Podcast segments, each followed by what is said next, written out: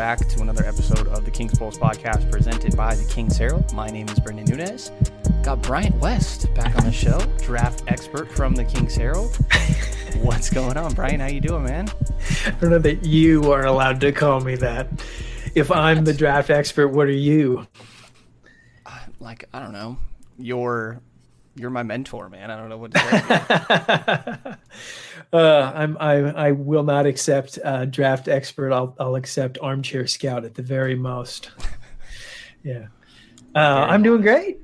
You know, if we're talking, it must be uh, it must be edging closer to the draft season. The regular season has ended for the Sacramento Kings, um, and we're pretty far off from any movement on coaches. So seems a really good time to jump into uh, two dudes that we'll only really get to daydream about when uh, the Kings win the lottery in a month and a half.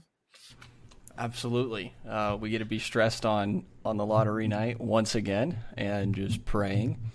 Um, I'll say real quick at the beginning, I'm ridiculously tired right now. Had Kings beat recording, 1320 record, um, went on 1320 with D'Lo and KC and then had about four or five hours of driving right before this. So I'm very tired. I do admittedly have a glass of wine right here. I'm looking forward to doing a KP pod where I don't have to watch my mouth though, and I can just say whatever the hell I want. I love this pod for that very reason. So. It's so nice to talk to you again, man. It's been a little while. Uh, well, now I feel bad. I'm not. I'm not going to be. A, it's not a tipsy pod for me. No, I think we're good. All right. Well, I don't know talking about Jabari Smith Jr. might get you going. We're gonna have to see here. A little bit. Um, the two guys we're diving into today, because we're gonna do this. I think weekly is the idea, and you know, as we do this in in the off season, we end up building a pretty good list of guys. Um, you know, I think it's pretty quick. You end up with 30, 40 people, and all of a sudden your your big board is is a decent length here. And we're starting at the top. We're starting with Jabari Smith Jr from Auburn and Chet Holmgren from Gonzaga. I figured it was a perfect time to have Bryant on because we're talking about Gonzaga. Get the Gonzaga expert on here. Uh, today's my day in the Gonzaga world. Today is your day. Um, do you have a preference that we start with here, Bryant? Maybe we do. I'm kind of thinking Jabari because it's simpler. If you uh, Jabari's Jabari's a little more straightforward in terms of uh, archetype. I don't think he's any more straightforward in um, is he who would you rather have for the Sacramento Kings? I think that's going to be the question that plagues us all the way up until the lottery gods kick us down to nine. Um, but yeah, Jabari's fine. He's my he's my favorite prospect to watch this year. All right. I am good with going with Jabari and Jabari Smith Jr. 6'10. I didn't see a listed wingspan. Um, I, I don't see one yet either. I will say it's. I would be shocked if it was a negative wingspan. Oh, it's definitely. it's got to be 6'11", 7 feet. At least, yeah. yeah. Um, again, 6'10", 19 at the time of the draft, I believe um, mm-hmm. freshman that just played at Auburn. And the numbers that he has on the year 16.9 points, along with 7.4 boards, two assists, 1.1 steals, and a block on 42% from the field, 43, or I'm sorry, 42% from three on 5.5 three point attempts per game, and 79.9% from the free throw line on 4.8 free throw attempts per game. Brian, we have to start with the shooting with Jabari, right? Yes, absolutely. I don't think it's hyperbole to say that Jabari is the best shooting forward. I want to even say forward that I've ever scouted. Um, and he did so while leading an SEC team in scoring and shot attempts at 18 years old. Um, don't let Moses Moody hear you. Sorry, Moses, you ain't 6'10.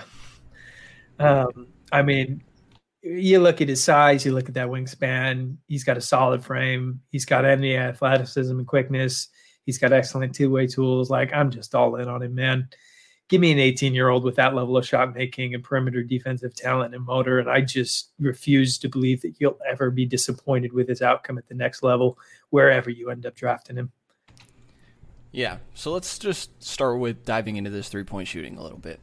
Like I said, 42% on 5.5 three point attempts per game, which is a little less than half of his shot attempts.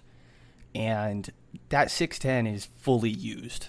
Again, no official uh-huh. wingspan, but he is releasing at the top of where he potentially can reach, and nobody is possibly going to block that. He is yeah. hitting shots contested. If he's wide open, good luck. Uh, you pointed out to number a number to me that's just absurd. Open catch and shoot shots, sixty-five percent shooting, one hundredth percentile in college basketball. Sixty-five. Sixty-five. What? And, and, and let's just circle back on that whole number. Um, 41.4% on all catch and shoot shots, 84th percentile in college. So it's not like he's just hitting open shots. He, he I forget what the split was, but you know, he's the number one dude in the SEC team. He's going to be covered. Teams knew that they had to cover him. So it wasn't like he was just taking open shots, but uh, if you add him to a team that already has some creators and can use him to space the floor, uh, watch out. Yeah, that sounds like a team that we might know. Um, I can think of one. yeah, I can think of at least one for sure.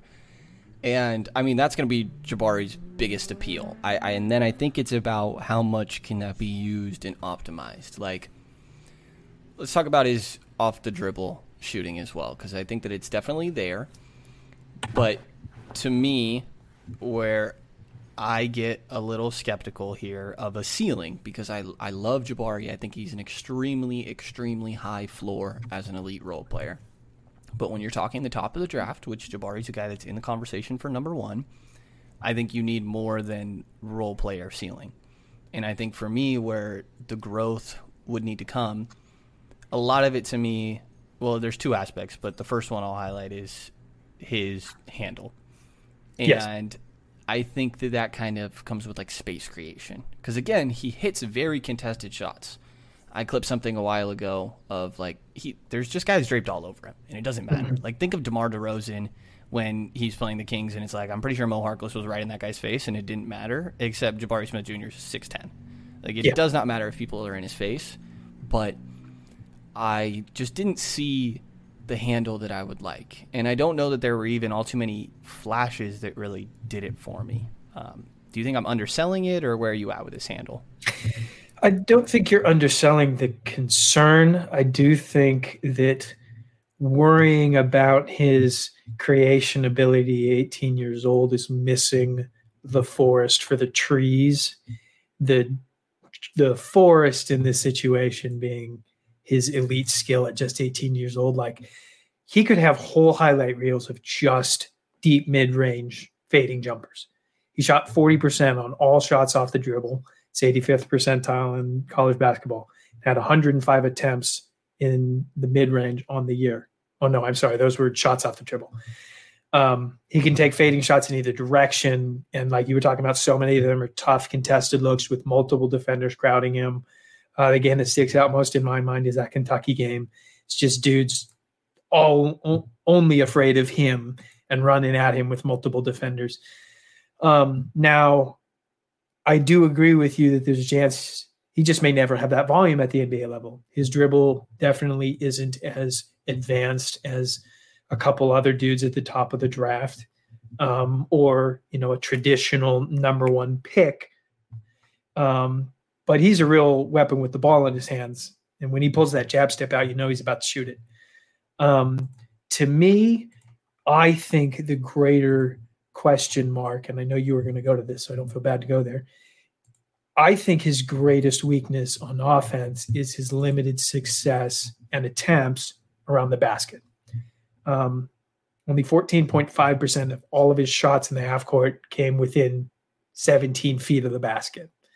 Um, and I know I talked about this last time I was on the pod, so forgive me if I'm repeating myself. That's a concern for a dude 6'10. Like that's an incredibly weird shot chart. You're telling me that it's 6'10 dudes taking less than 15% of his shots at the rim in the half court. That's crazy. He still led Auburn, a number two seed in the NCAA tournament, in scoring while doing that. He did so as one of the only efficient dudes on that offense. And he did so because he was pretty much the only shooter in that team. So I understand where anybody's coming from, worrying about his offensive ceiling. Um, he certainly doesn't have the top to bottom three level scoring that you know most people are going to look at and expect from a top two prospect in a class. But at the same time, to me, it's just not going to keep me from thinking that he's in he's a top tier player in this class. Um, nobody in this class is a finished product in any way, shape, or form. And if you're telling me that the number two things that Jabari needs to show next year are increased feel when it comes to attacking the basket, and that comes with you know real increased ability handling the ball, dribbling the ball, attacking, um, and just showcasing the better feel for the game when it comes within the free throw line extended. I totally agree with that. But he's a dude who shows so much skill with the ball in his hands anywhere near the perimeter that I'm just not going to believe that that can't come with time. That may just be me painting a pretty picture, but um, you know, an elite shooting prospect like him doesn't come along that often. And for me to look at a 6'10 dude and say, I don't think that he can get better when he's attacking the basket, I don't know. Yeah. And I think this is probably where we just have a little bit of differences. And I don't know that I'm like stuck in my ways with this right now, but I'm kind of like, you know, because if the handle cleans up, because I think the handling and the finishing, like you said, go hand in hand. I think that if he's a better drib- dribbler, that leads to better penetration opportunities and therefore more finishes at the rim. Like he needs to clean up both, but I do think they work together there, or I guess are simultaneously hurting each other. Um, if that improves, which it totally could, like this is where like I get lost on like say a Jayson Tatum comp, for example, which I know is kind of a lazy comp that people throw around earlier, but like that is it's a very bad comp. Yeah, but that's like where I'm lost on the difference yeah. there, you know. Um, and the other thing, this isn't Jayson Tatum, but another thing for Jabari for me is that like, I guess I don't want to come off as like I'm, I feel bad about Jabari. Jabari's full stop the best Kings fit. Like, he's exactly what the Kings need. I don't want to downplay that in the slightest. I'm being critical of somebody that's being projected as potentially the number one pick, and I'm being critical with that lens of okay, you have expectations of being that good. These are my questions. So there is, you know, Jabari has three and D written all over him. He's going to do that, zero questions, and he's going to do both of those at a really damn good level. We'll get to defense, but just want to preface the reason I'm like being a little critical and nitpicky is because it's number one pick expectations. Yeah, I I gotta say that I've seen so many hot takes on draft Twitter recently that you know really? you saying I have some concerns about him as a prototypical number one pick. That's not critical. Like it's not critical to say that you know for a dude with so much shooting uh, feel and so many tricks in the mid range, like his lack of either tricks or feel when it comes to attacking the paint and and finishing inside is concerning. Like he's a lot more bothered by physical defense in the paint. Um, and for how quick he is, he's not the most explosive leaper. Uh, he had some nice dunks here and there, but he's not a major finish to a major threat to finish at the basket in traffic. Um, you know, but he's one of the youngest guys in the class. Yeah, you know, I, I don't don't want to say that he's going to wake up tomorrow and suddenly he's you know Paul George pre-injury athletic. He's got to figure out a- avenues to score and put pressure on the rim in order to optimize his elite shooting potential. Um, so I don't. I think there's a there's a fine there's a line here that I don't think you're even close to crossing between um, overthinking the best shooting big prospect we've seen in a while. So, yeah. The other aspect to me, like, because again, a number one guy in my mind is a potential primary option. And I just don't know that I'm quite there with Jabari, which again for the Kings, more than fine. You have two guys that probably function as that. Like yeah. you have your high usage. Jabari is a dream third option. Like yeah. absolute dream with potential to like create the level of a number one. Um, the other like hesi- right. yes, um, to score as a number one, I should say, because my other yeah. hesitation is his passing. I don't think it's bad. I don't think he plays outside of himself or tries anything too crazy. But I also don't know that I ever was like really all that impressed by a pass or anything. You know? And I think that's partially of like you know, defenses are really only worried about you shooting, so there's not an aspect of you driving in as much and then mm-hmm. for um, moving the defense that way and then making a read from there. Like I think all three of those things do kind of all tie together, but I don't view him as like in a an above average passer. I don't think he's somebody that tries too hard on that end in a bad way or anything like that. And sometimes I think with prospects, there's like you're crazy for trying that, but I like that you did every once in a while. Like it's kind of a Pokusevski type thing. Um, but yeah, I mean, I, I, just wasn't all too impressed with Jabari's passing. Which again, if you're talking context of the Kings, who gives a damn? You have De'Aaron Fox, Domantas Sabonis to be your initiators, but well, this is where I'm like, is Jabari running a pick and roll? Is he initiating an offense? I'm still not sure. You'd sure hope that he could develop more than he has. I don't think it, it it's definitely if if the goal in modern basketball is to have as many playmakers on the court as you possibly can, it is easy to say that Jabari isn't the most proven playmaker in the top of this class. Now, I will say, I thought he got better as the season went along. Um, even in that loss to Miami in the second round, I thought that was one of his better playmaking games. Um, the Ole Miss game at the end of the season really sticks out to me. Um, he he has moments where um, when he's stationary and he's seeing uh, the play that they know that he knows they're running. I think he makes the right passes, and you know, Lord help him, he's six ten. He can see over the top of dudes and can make the fine passes. Now, do I think that I trust him in in motion when you know hey you got to whip a, a, a, full court pass to a dude who's suddenly open on the other corner. No i don't think i'm trusting him quite there yet. So i agree that is a concern. But this kind of beats around a conversation i think that we're going to end up having with both of these dudes today. I don't know that i am going to project that Jabari is a number one scorer. I think that he is going to be best optimized if he comes to a team that already has a top creator. Um, and when you're talking about the number one pick, I understand you want the guy. So it's a little bit of a mess there. But like we keep talking about, this Kings team already has two of those dudes. So uh, and everything's contextualized. Like I don't know. Yeah. We were talking before we press record. Like I think there's one guy to me that I'm like maybe he can be a number one option. I agree with you. Draft. Yeah, I mean, it's it's also I, I I just need to point this out again. His shooting efficiency is all the more impressive considering how reliant Auburn was on his shooting. The Tigers were 49th in the nation in three point attempts but they were 114th in three point makes and 274th in three point percentage.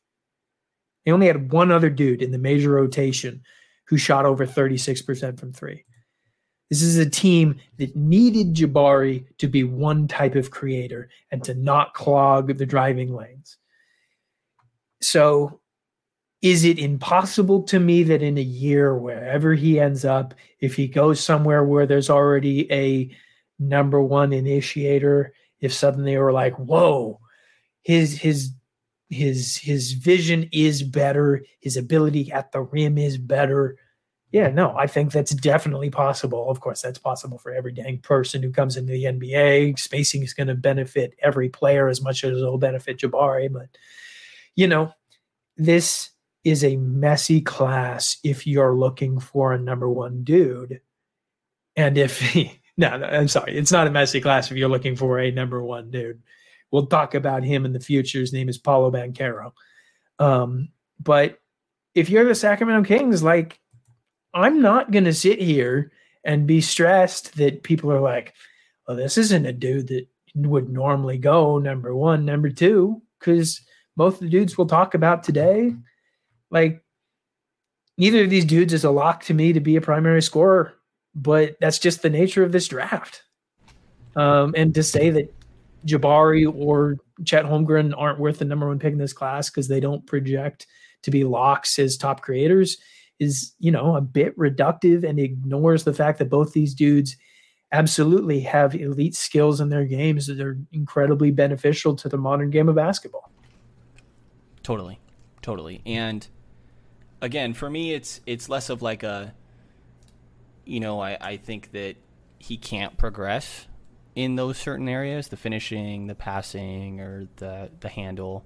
It's more of I didn't see enough flashes for me to be like, oh, that will eventually come around. But if they do, like Jabari is insane. Um, and you know, I'm not going to bet on that outlier necessarily, but you factor that into what his potential ceiling is because you know, if you have a clear issue, if uh, which maybe is harsh wording, but like a if if Jabari's able to look at it and it's like if I become good at handling and penetrating, I can be one of the best players in the league. Yeah. Then like why would he not bust his ass to get better in that aspect? And yeah. you know, it's not always that simple, but I see it for sure. Um, I'll say with the shooting, I don't know if there was all too much like movement shooting necessarily. I'm not no. I mean, again, nitpicking his shooting is absolutely ridiculous to do. He's a freaking elite shooter. There's no taking that away from him. Six ten uh, movement shooting is also, uh, yeah, I don't, I don't know. I'm, I'm asking a lot, you know, um, but yes, I think that at the basis, you have a freaking elite 6'10 three point shooter, and elite is is very accurate. Like yes. elite, elite. What was that number? Sixty 65% on open catch and shoot shots. Now imagine imagine that with uh De'Aaron Fox and Domantas Sabonis. Yes, please. I would love that. I yeah. You mean yeah, that instead of Chimezie Metu? Like, oh god. Uh, no hate on no hate on Chimezie. No hate on Chimezie. Yeah. Okay, so that's the offensive end of the ball. Defensively, Bryant. We want to take the lead here. uh, he went to Auburn. He played for Bruce Pearl. Do you think he cares about defense? Maybe. I've heard some of those other guys did all right. Yeah. Um, Isaac Okoro, um, Davion, by the way, one year at Auburn. I keep forgetting about that. Me too. It, you know, good for him for going to Baylor because you know it paid off in the end. But has there ever been a more Bruce Pearl guard than Davion? Next time you talk to him, like just ask him off the record. Hey, why'd you leave? Because I never heard that story. Um, I haven't either. It's a good point. Yeah, you know, it, like defensive tenacity on the perimeter is just fantastic for Jabari at his size. He's quick. He's engaged. He guarded a wide array of players. Like he bodied up uh, Tari Eason um, he bodied. He went down to Jaden Shackelford of Alabama. Uh, he's truly a dangerous, big, small defender, um, and was excellent at switching on the pick and rolls, containing guards. Um, quick feet, quick hands, great footwork for his size. Um, synergy defensive numbers back this up. It notes that across all on ball defensive situations, he held his opponents to 25.7% shooting overall is 95th percentile. Um, I don't normally trust synergy defensive numbers quite as much as I trust their on offensive numbers, but that's pretty cool. Lee since it backs up the eye test. Um, I will say that I think he's much more of a perimeter defender than a traditional big defender. Um, he's a versatile perimeter defender to be sure, but I mean, uh, on bigger bigs like he better if he's going to match up against a a true four, it better be a four that's got like his skill set on offense, and not like uh, I'm trying to think of the biggest four he could probably body up. Like Julius Randle's going to push him into the dirt, but you know, again on defense, the Sabonis's job. Yeah, yeah, but at the same time, like the the the one, you know me, I'm going to probably have Jabari number one. The one thing that Chet Holmgren's going to have against him easily is that when you're talking about unicorns, Jabari Smith is an okay weak, weak side rim protector, and that might be a little generous. He is not a difference making rim protector. Yeah. So, which is something I think like ideally the Kings would get, but I've also said a few times like I don't think it's necessary. If you get a good enough perimeter defense, you don't have to deal with all too many rim attempts. And Sabonis is an okay deterrer. Yeah. I don't know that he's getting blocks or anything, but more than not, I feel like he's in okay position. I was pretty yeah. impressed with what we saw from him defensively. I don't view him as a negative there. I don't know that he's a positive either. It's probably about neutral. I, I just know that there are a lot of people out there who identify rim protection as the Kings' number two thing that they got to solve. And I don't think that Jabari is going to be come in and suddenly average, you know, two blocks a game or anything like that. Um, who knows as he gets older and stronger, but I, I think that his best skill is perimeter defense. And, you know, if you if you want to play big and have him play the three next to another four, I, I keep hearing these um, arguments of, well, can he slide up to to be a small ball five? No, I don't think he can slide up to be a small ball five. I'm much more excited about the idea of him playing next to another four because he's going to be he's going to have the quickness to handle most small forwards and you know it, the floor spacing is absolutely going to be a strength of his so I'm with you. I, I love the. I mean, I think he guards two to four, and yeah. like you said, those more physical fours, probably not, but there's less and less of those in the NBA, and more often not, like you see a physical forward. I mean, their five isn't quite as physical outside of like a couple teams, like maybe Boston or even Time Lord's not all that physical, but yeah, I I am with you. Um, I have a comp for Jabari. Ooh, I'm excited. I kind of teased you earlier over Slack and said he's just a 6'10 Mikal Bridges. which is not like that's not a slight at all. The Kings need a Mikal Bridges. You know what I mean? That's uh, I, I, came up with one I like better. Oh, okay. I was gonna say you know how to get into my heart, tug at my heartstrings. I know. I thought I was like, I thought that's what I was doing, and you like clapped back with like, Mikal wishes he could be like this. Um, well, okay, you know, you know, I love my large adult son, Mikal Bridges. He wishes that he had been such an elite shooter at that age, but that's the only negative thing I'll ever say about uh, dearly beloved Mikal Bridges. Yeah. Whoa. Whoa, you're talking trash on Mikal, and then you might be about to talk good about a Gonzaga guy. I'm not sure what's going on on this oh, podcast. Oh, jeez. Uh, Topsy turvy right now. I went with Khris Middleton. Yes. Love it. Yeah. And Khris Love Middleton it. was an all star. What do you make it? Once or twice in his career. I think he's a fringe all star. He's the number two, or you want to say 2A, 2B with him and Jrue Holiday on a championship team. Yeah. He's the perfect number two, number three option. Like the perfect. Yep. An elite shooter who plays his role on the defensive end. And by the way, Jabari's bigger than Khris Middleton.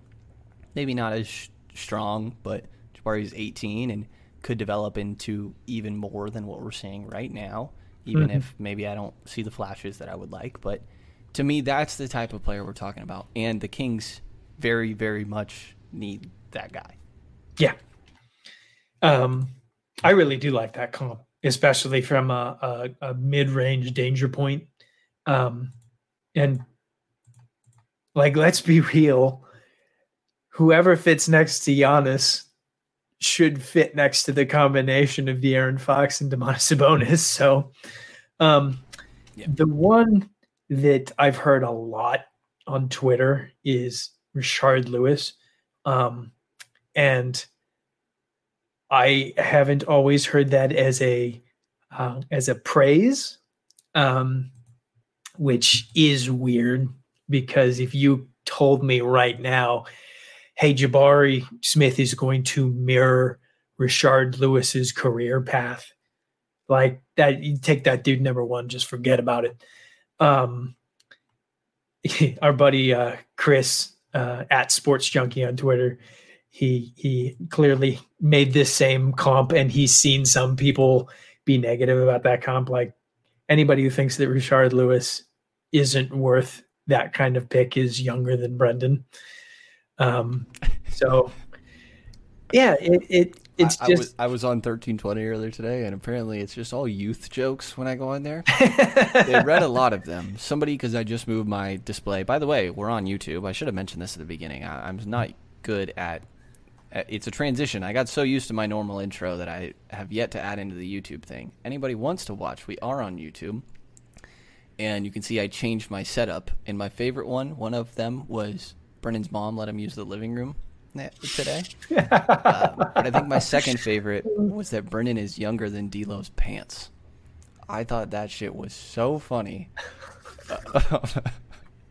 so anyway, uh, that'll be the takeaway. What was, what was the one you sent me last time I was on YouTube? Somebody was like, "Brian's in a witness protection program because my yeah uh, yeah, yeah that I'm I still unpacking in my new house." Yes, yes.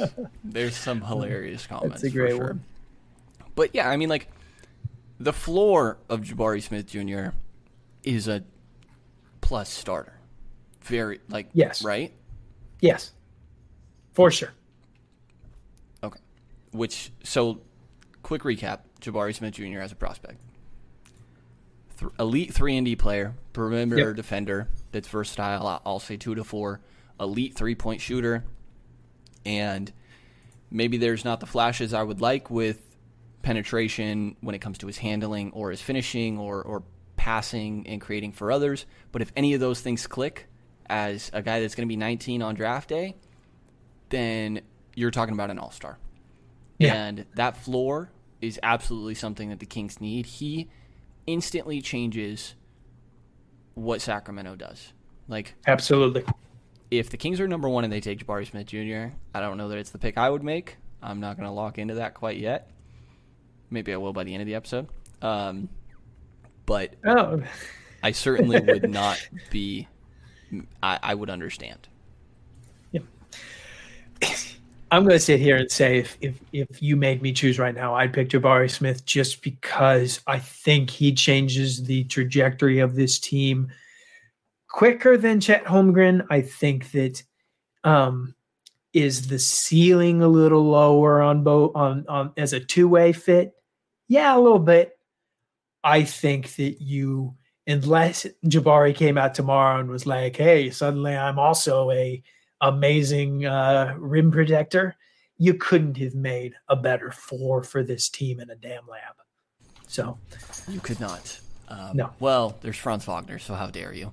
But well, just imagine if you could have had both. No comment, Bryant. God damn it. Uh, all right, let's get to Chet Holmgren here. And by the way, I have no fucking comps for Chet Holmgren, and if anybody does, please let me know because my, what the hell is going on here? My my buddy Zach Farmer, who uh, um, went to St. Mary's with me, he was uh, pretty much responsible for getting me onto the uh, St. Mary's Collegian newspaper. So he's the reason that this whole uh, hobby path of mine started he had me on his WCC Hoops pod today, and he said, uh, "What's a comp for Chet?" And I'm sitting here like, you can't make one. He's a freaking alien. Like maybe a less offensively uh, superstardom, uh, skinnier Giannis, just because like you're looking at the body here. But I mean, if anybody oh, is like, no, I, I, I don't want to make that comp don't hear what I didn't say there. I didn't make that comp. I'm just trying to come from a body perspective. If anybody is going to sit there and be like, no, I can come up with a comp for Chet, you guys are crazy. Go watch the first five minutes of Gonzaga play USF in the WCC tournament. The announcer starts freaking laughing. He's like, it, what is happening right now? He's an alien. He absolutely is an alien. It's just, it's incredible. He's one of the more unique prospects to watch in recent years. And, you know, I, I'm watching him on Gonzaga and thinking, man, is he being underutilized at Gonzaga? Like, okay, let he, me get into the basics real quick. Yeah, sorry. I'm seven foot. You're good. You're good. I, I started it. Seven foot, seven five wingspan. This is Sam Vecenie, very reliable. 14.1 points, 9.9 rebounds, 1.9 assists, 0.8 steals, um, 3.7 blocks per game. 3.7. Uh, what the shit? 3.7 blocks per game. Are you ready for this? Are you ready for this? He had more blocks, 117, in this season than he had missed field goals. and that's because his field goal percentage is 60% as well, which definitely helps. 39% from three on 3.3 attempts per game, 71.7% from the free throw line, 3.1 free throw attempts per game. Did I mention 3.7 blocks per game, by the way? Um, I think this guy we have to start on the defensive end, right? Yeah. Well, I, no, actually, let's just get the um, skeleton out of the closet here. That dude is skin and bones. I don't give a shit, Brian. Yeah, that's the correct answer. I am sick and tired, and I feel bad because I'm the one who wanted to get this out in the open first. I'm sick and tired of everything about the most unique two way dude in Ohio being reduced to, well, yeah, how is he going to handle uh, NBA players in the post? Whatever, man. Did you watch him in college? When that he dude... played uh, Jalen Duren, and Duren scored five points, by the way, but everybody decided to clip the one time the that Duren time. actually got him in the post. And, not, not, like the... the possession before where he blocked him. Well, or the possession on the other end where he just like bodied him out of the paint. Like there were so many times in college, the Duke game was a, a great one where Paolo Banchero had quite a few buckets against him. Chet Holmgren also stopped him on quite a few buckets. Like none of these dudes are finished products. And latching on to the most obvious thing and just hammering it home is reductive when it's ignoring everything else about his game. He is absolutely the most physical big man that I have seen in a while. Oof. Okay. I see it. I see it. Um, he's got, for context, like Evan Mobley has 15 pounds on him when Evan Mobley's at USC. Yeah. And Evan Mobley was understandably called thin. Like, I'm not trying to undersell that Chet's not thin or nothing. It just doesn't concern me. His length is ridiculous, and he uses it like crazy. He could get pushed back a couple inches when somebody's posting him up. His hands are still going to be in the way. Yeah. It does not matter. Like, I'm very much subscribing to his length makes it not matter because also, like you said, he's very physical. He doesn't shy away from any physicality. I think he has good timings where you see him maybe like slithering around guys but that's all strategic. It's not because he doesn't want to deal with physicality or anything like this. Like he very much is okay with that. Um, I have, yeah, I think we're on the same page. Like, well, I, and and it's not just his length, like it's his quickness too. It's his coordination. A dude that big, aside from Evan Mobley, like it, I just haven't seen dudes be able to move like that at that size. And will some of that be reined in a bit as he adds more bulk? Probably. I'm not going to sit here and pretend to be a uh, professional weight trainer and have any idea how much strength he can add and what his final, you know, perfect balance between strength and quickness is going to be. But his coordination is just stupid for a guy that long. Yeah. I think where it hurts, if if you want to call it that, because he makes up for it in other aspects, but like he's not defending the biggest centers in the post. He, he's Joel Embiid is going to do whatever he wants against Chet Holmgren in the post. That's fine. Yeah. Like he shouldn't be guarding Joel Embiid. No. Like if you want to talk Kings context, have Domantas Sabonis be the guy that is trying to not give up that much ground, and then Chet Holmgren comes over and helps and swallows him up. Um, is Chet the best defensive prospect that you've watched, or this year, yes. can we can we go back a while? Like Uh, Evan who Mobley is? Evan Mobley is a better defensive prospect. Like I just talked about how great Chet is in terms of quickness and and uh, fluidity. Like I'm not going to sit here and pretend that he's going to be as great a perimeter switchable space defender as Evan is. Now that's not saying much because Evan Mobley was the best defensive prospect I'd ever seen in my goddamn life. Yeah. But rim protection. you know, rim protection, yeah, oh yeah, like it, it's he- it's ridiculous. it's ridiculous. It's ridiculous, Yeah, and it was Um, ridiculous all season long. It was ridiculous when they were playing uh, top flight out of conference teams. It was ridiculous when they were playing freaking San Diego. It doesn't matter. He wasn't a dude. His his scoring definitely went up and down a tiny bit when we're talking about difference between uh, real strong opponents and the bottom of the WCC. I'm not going to sit here and pretend that the bottom of the WCC isn't bad. WCC as a conference had its best year in a long time, and anybody who wants to ding him just for the conference uh, needs to go back and watch some more tape. But his rim protection did not fluctuate. He was always on point. Um, Gonzaga doesn't get anywhere close to as far as they did this year without his rim protection. That team had two really good defenders on that team, him and Rasir Bolton. So Yeah. he made it work. and pick and roll defense is where it's really mm-hmm. crazy, you know. Oh. And, and this is where I want to. Okay, I, I guess before we get into Sacramento fit defensively, I have a whole bunch of defensive numbers. okay, Chet is not a great perimeter defender, like you talked about. I don't think he's bad. I think don't. he's I, I, I think he's great. I think he's great. I won't So, say that he is. I won't what say. I'll, what I'll say is, I think he gets, I think he gets beat, but it doesn't matter because of his length again.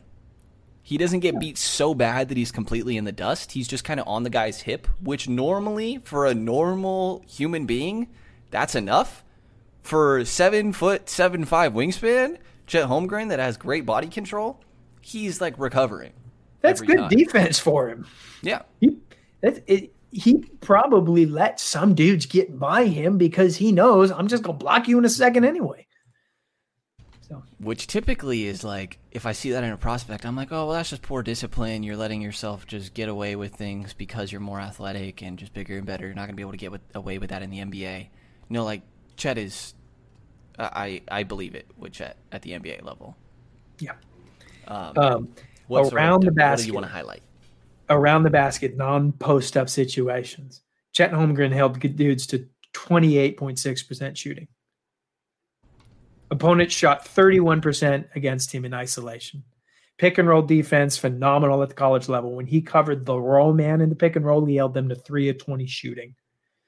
So all of that's going to be a little less impressive when it comes to NBA defenders, but so what?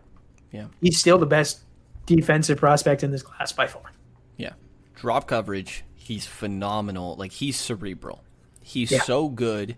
It's it's Mobley stuff of just perfectly being in between the aspect where the roll man's not getting behind him, but he's also containing the guard at the same time. He's interrupting the passes between the two and just somehow guarding two people at once. And that's just something only this seven foot, seven five guy is capable of doing. Uh, seven foot, seven five wingspan guy is capable of doing. Question for you when we're talking about some of these numbers. How do you gauge the whole he's playing against the WCC? He's playing Um, against teams like St. Mary's. I don't know how to feel about this. Which is funny because, you know, uh, two of his worst games came against uh, St. Mary's, and Randy Bennett's a genius. I'll just say that. Um, no, I'm not. I'm not kidding. Matthias uh, Tass had quite a few good possessions against him on both ends.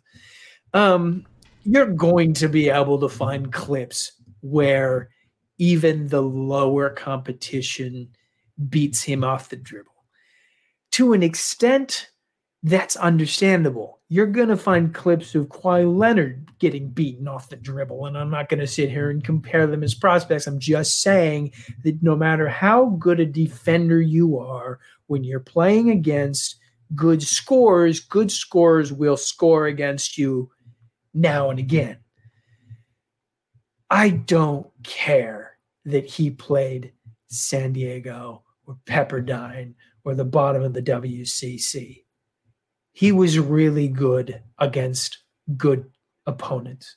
He will be really good in the NBA in a year or two. Do I think that's going to be immediate? No, because the number one thing that takes time for NBA draft dudes is bigs and defense. And when you are outweighed by many guards at the next level, it's going to take some time. I just can't look at a guy who's as smart as he is, who has the instincts that he does, that has the fluidity and the length that he does, and say, hey, in two years, this dude won't have figured it out and become a really, really good defender. I, I, I just can't watch his tape and think that. You know, there's a wording you told me a lot at the beginning of this like draft process or a couple months ago. Just don't overthink this guy. don't overthink either. And it's so true. It's so true. It's so true. Yeah. By the way, if I have this right, I'm pretty sure you're saying that Chet Holmgren is Giannis and Kawhi combined. do I have this? Well, that's total the, jokes. Total jokes.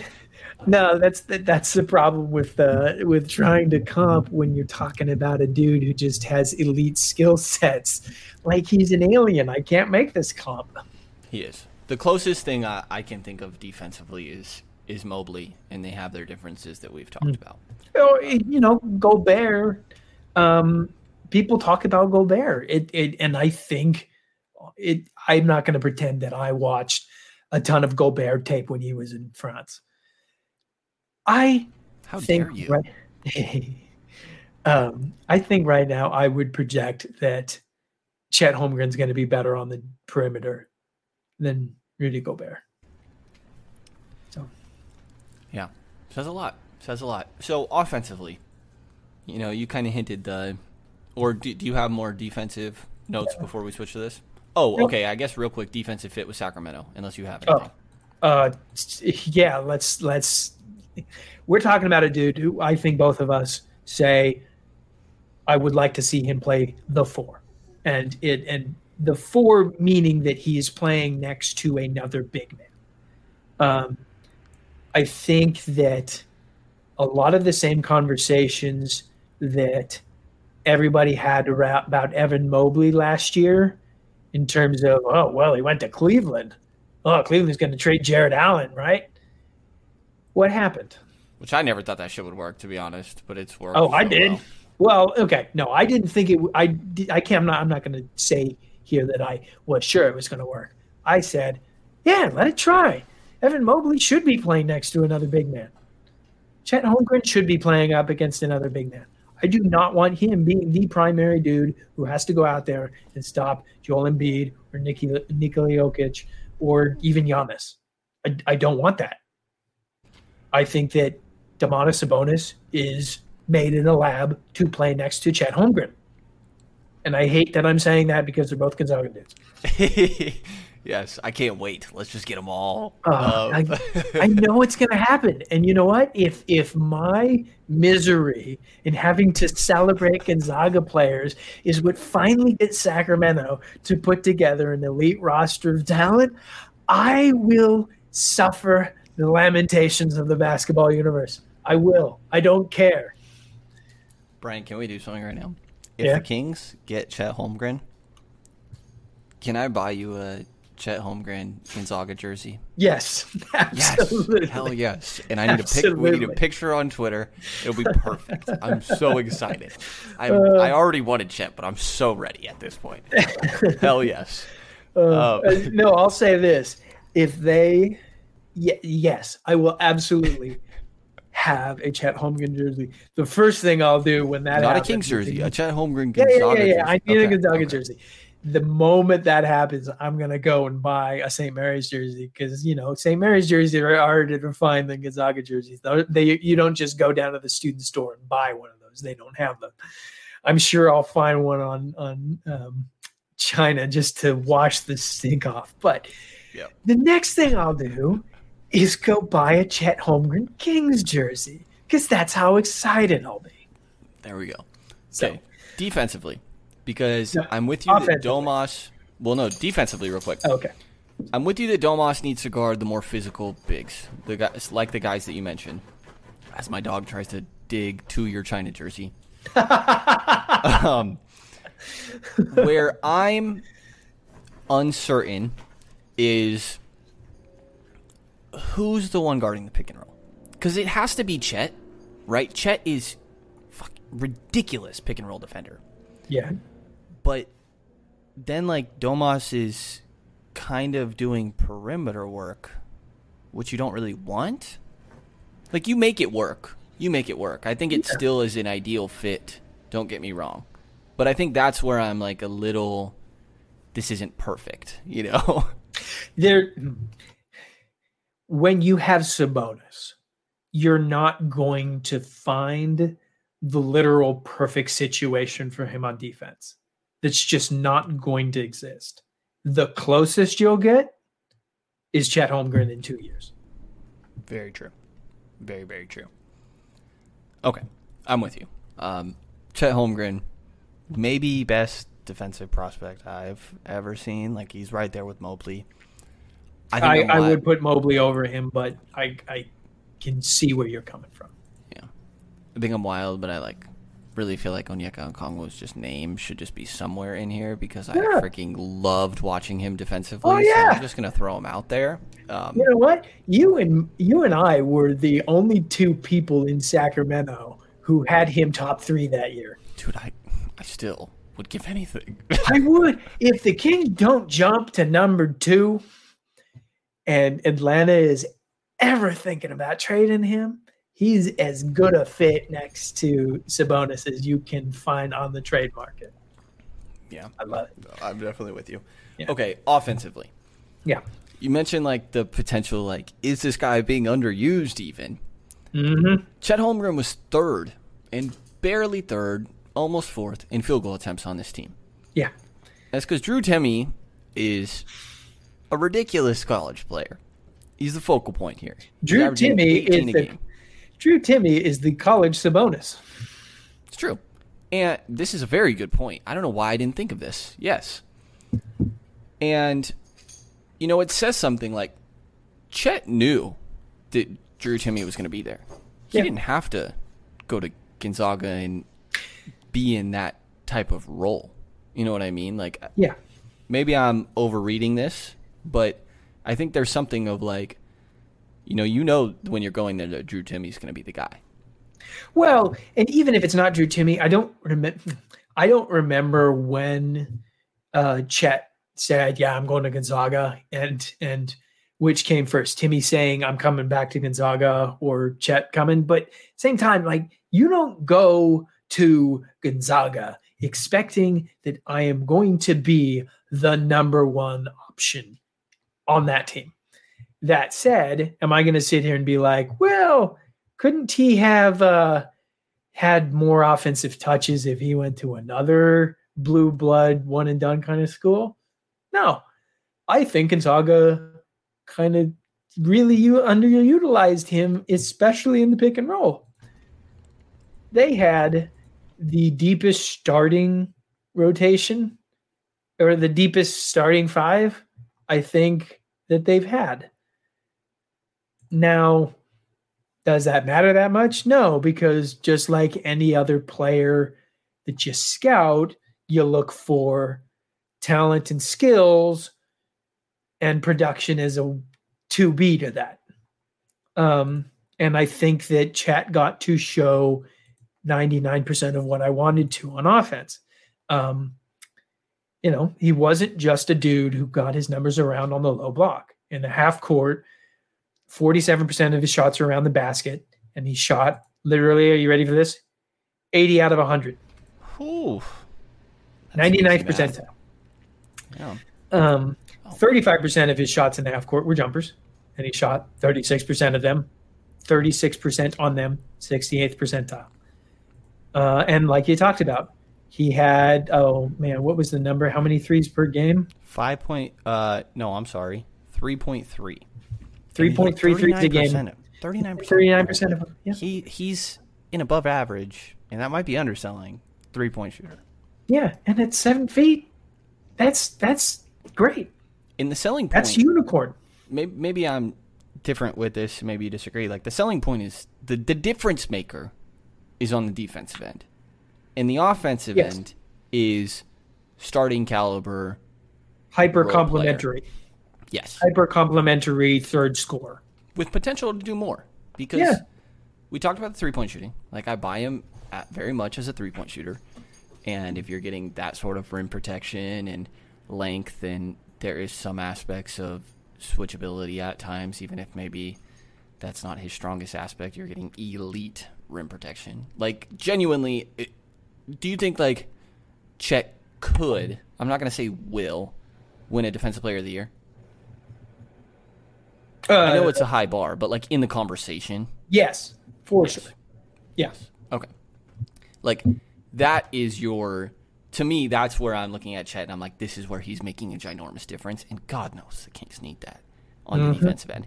And then you're yeah. getting a, a, above average three point shooter who has moments of being an okay passer. I don't. I I, I, I will say, I think that that was one thing that was definitely hidden because one of the things when he was on the prospect um, circuit was that this dude was I, I don't want to say this name because it implies stuff. A mini Poku in terms it. of just terms of of uh, the cojones to throw some passes around. It wouldn't surprise me if in in the next level we're like, whoa, where does passing come from? Um, before before we get into and that's more... because he's so freaking smart. Like yeah. you see it on the defensive end, it translates to the offense too. Yeah, and another thing that he didn't get to do quite as much at Gonzaga, like incredibly coordinated with the ball in his hands. Uh, when he was in high school, he was the initiator. Um, he's clearly handled the ball a ton over the years. He's ridiculously comfortable with it. He's got a great combination of go-to moves from the driving spin that he showcased at least once a game to uh, a seven-one Dirk fadeaway shot. Like he can grab and go, grab the rebound, go coast to coast, and finish a layup uh, as much as any big man uh, prospect that I'm going to trust. So, that all said, I think that you know we'll have the same kind of conversation with him that we did about Jabari. It's not smart to expect that either one of these dudes are a number one in two years. Is it possible? Yes, because here's a comparison I'm going to just make from now till draft day in terms of one specific aspect of their basketball skill set. He reminds me of Tyrese Haliburton. He's too smart for anybody to put a cap on his ceiling. Yeah. I, oh, I'm sorry. They make you kind of offended up. right now. I don't even know how to feel about this. yeah. No, I'm. Uh, well, it's, it's when, cerebral. It's when he's uh, ridiculous. Uh, when we draft Chet in a couple of months, you'll just have to insult his defense. Chet's uh, gonna fall to twelve or fall to seven, whatever it is, eight. Uh, that's that's obviously what's going to happen here. Um, what do you think about his him being the roll man? I think when it comes to the Kings, I don't know that we'd see that very much, but like we also didn't see it against Saga, so that's why I'm kind of asking. He only had 33 attempts in the pick and roll. Do you think just... that it's there? Like I don't know that. Like we said, he he's not one that avoids physicality, but yeah. I also don't view him as a I wouldn't imagine that he's a very good screen setter. I don't know that he's bad. He's okay, but I he think that that's an aspect be, of like I don't know how to feel about him as a roll man. He definitely won't be early in his career. Um, I definitely think it's something that a smart coach would try more than he got to at Gonzaga. Like that was Killian Tillie's role. Um, so which makes it so easy to be like, this is how it works with Domas. Yeah. When you watch those games. Yeah. I'm, we're not the only ones thinking about this. Mike Schmitz wrote up a very long article about Chet Holmgren. Um, and if anybody didn't see it and has ESPN Plus, go find that article. It's incredibly nuanced. Uh, it it talks about the the strength conversation that you know we kind of brushed off, but is the number one narrative surrounding Chet Holmgren. That Mike Schmitz, as good as you can get in terms of draft prognosticators, said that the best fit for Chet Holmgren in Sacramento with Domas Sabonis. So, Oof. just gonna say That's all that. I needed. That's all Yeah. I needed right there. Um, what do you think of his potential to bust? Where are you at with that? Um, Because Jabari doesn't have it. Jabari's not a bust guy. if if I, I it, honestly to me the only way that Chet Holmgren busts is if uh, a seven one dude who's an 196 pound soaking wet comes into the NBA and suddenly he's an injury risk and suddenly he's getting beaten up and he can't add the requisite strength and I'm just I'm not going to sit here and pretend that I think that's a possibility. Um, is is if bust is does he ever get to all star and no Let's say bust more- is not starter. I I can't look you in the eye and tell you that I see a universe where he's not a starter. I just can't. I'm with you. When Chimezie Metu is your starting four, you can't overthink. Can't overthink the starter label. or or no offense to a dude who I already definitely offended once upon a time on King's Twitter. When Trey Lyles is your starting four, you can't overthink it. You can't. Um, I'm not going to try to do a comparison with Chet. Ceiling of Chet, though, is legit in my mind defensive player of the year and a guy that's shooting 40% from three at the same time. Yeah. The unicorn. Yes. What else could you ask for? Like, is Uh, that not what the Kings need? You know? So, And we'll anybody who and anybody who wants to have him number one, I fully respect it. that's going to be me right now. I'm going to dive deeper into Paolo. You're locking it in. I'm gonna dive deeper into Paolo. I, I'm kind of like bitching out here. I, I am at a point where it's like I still feel like I have so much more to watch with all these guys, and even these two. Like watched a lot leading up to this and this week, but I'm still have I, I haven't caught every game yet. Like, and these are guys that are at the very top. Like, I'm not saying I'm gonna get to every single game. I was gonna say, But- holy cow. That's a commitment. There's still definitely more that I'll end up watching Yeah. um, as I watch some of these later guys, it's like, oh, this one happens to be against Auburn. I'll throw this one on, you know. Um, So I, I guess I'm kind of The dude being- one of the dudes we're watching next week. exactly. Um, so maybe I'm being a little bit of a puss because I don't want to lock anything in yet. I mainly want to wait to do more Paolo research and have more strong takes on that. Between the two of Chet and Jabari, I know that I'm putting Chet first, and to me, and I think that you're the opposite. So I guess we can each give our sides here. Uh, yeah. I'm gonna put. Jabari. I'm gonna put Jabari number one because I think the the version of Chet who's really gonna help this team is further down the road than the than the than Jabari. Jabari comes in and he helps this team immediately. Chet comes in and he makes a difference immediately. I don't know that he is a locked in starter day one.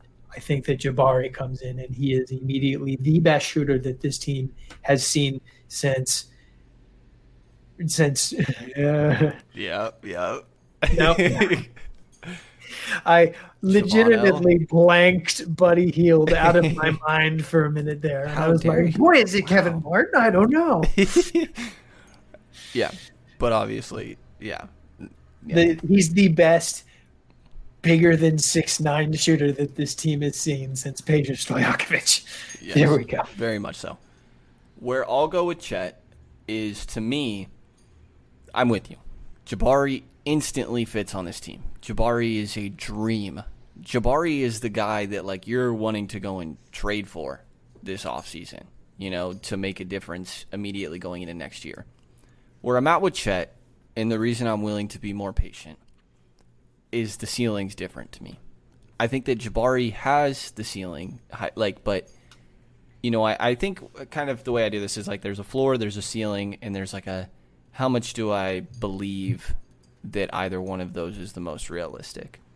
In Jabari, it's not too, it's not all that wide of a range. It's a high floor. It's actually a really high ceiling, but I'm skeptical that he reaches that ceiling. There's needs to be an outlier progression to me in that handle, and the finishing yes. come with it. Which, if that happens, like, then I'm gonna start to again lazy comp, entertain these Jayson Tatum shit a little bit. um, but yeah, again, lazy comp there. But with Chet, to me, like, I just there's the flashes of everything, you know, and it's gonna take time. It's gonna be more raw, but if you just see progress, like where you're the eight or nine seed next year, and maybe you win one play-in but you lose the second. Like I'm fine with that progress if I'm able to look at next year, the year after, and be like, yeah, but we have fucking Chet Holmgren. Mm-hmm. You know what I mean? Like it's yeah. still an improvement over what you mentioned, Chimezie Metu, Mo Harkless, Trey Lyles. Like I get that that's a low bar, but to me, it's still improving the team next year. Maybe it's not drastically, but it is still an improvement enough where I'm okay with marginal improvement next year if like to me year 2 or year 3 you're going to see some breakout of maybe this guy can be better than De'Aaron or Domas.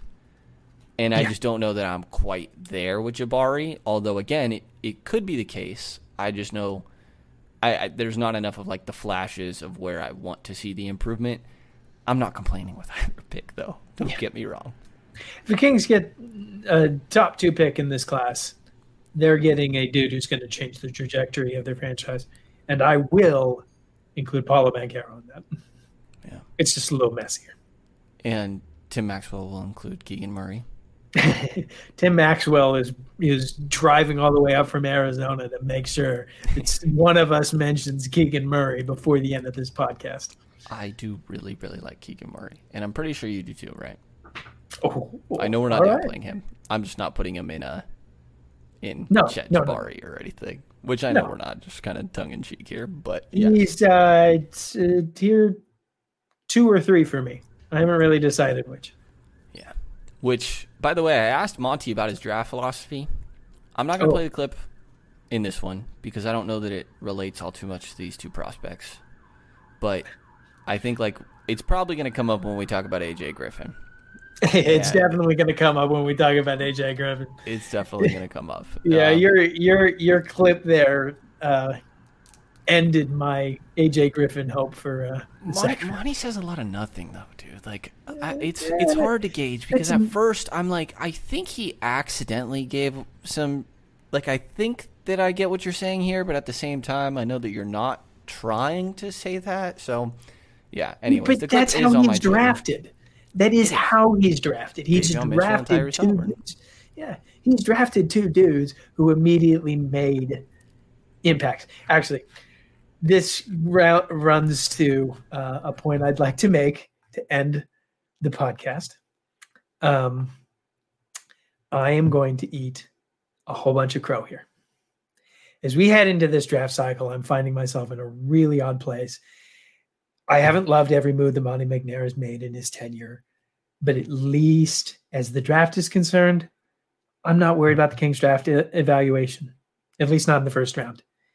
And a lot of that trust has been gained over the last month and a half as I've watched Davion Mitchell, who, as listeners know, I was not really high on last year. Even a month and a half ago, I wasn't really high on. His end of this season, his growth as a playmaker and as a driving scorer, his omnipresent tenacity on defense. It's just won me over to the idea that he was a right pick, even if he wasn't, and still may not be the pick I wanted McNair to make. Brian um, hates Moses Moody. it's just it's more like it I it's hard to call it the wrong pick. It's hard to call it a wrong pick. Um i am just going to happily eat ginormous helpings of crows for all my concerns about Mitchell last summer. And that's just two for two on solid number one selections for Monty. So heading into the draft season, I find myself not worried about the Sacramento Kings making draft evaluations. If they get the next Robert first Woodard, time in a while. If they get the next Robert Woodard, Bryant, let's fucking do this, man. I'm so ready to get so hyped on these second rounders again. Oh well, the good thing for you is that the Robert Woodard in this class is the dude we're going to be talking about next time, and he's not going to bust in a year. Mm, mm, interesting. How dare you? Robert Woodard is still in the process. This is coming around. What are you talking about here? Um, any final thoughts on Jabari Smith Jr. and, and Chet Holmgren, Bryant? Don't overthink either of them. Yep, I'm with you, and it'd be a fucking dream to get either one of these guys. If Yeah. the Kings are number one, I'm not upset at taking either one of these picks. Yep. And if they're sitting two, three, four, I'm so happy running home with that. I will fly to China and get Bryant as many Gonzaga jerseys as I I am so looking forward to that. I thought I already wanted Chet beforehand, but even more so now. Um, Uh, all right. Apparently, there's some craziness going on outside my window. I'm not sure if your, that's getting your dog is mic. busted out of the house. My dog has uh, very much destroyed. Let's see if uh, I can show the YouTube channel what's going on here. Destroyed something right here. your basketball ball, your basketball pillow. Yeah, she's she's definitely chewing on a wicker basket and pretending like I can't see her right now. uh, yeah, destroyed something over there. So Uh, your Yes. dog of uh, your dog of of uh, fame of all of the uh, shows you did today. yeah, apparently. And I swear she never sat right there. Anybody watching on YouTube, she never sits right there. But since I moved my camera here, she thinks that it's just her moment. So all of a sudden, this is a thing. Um, all right, Bryant. I think that's all I got, man.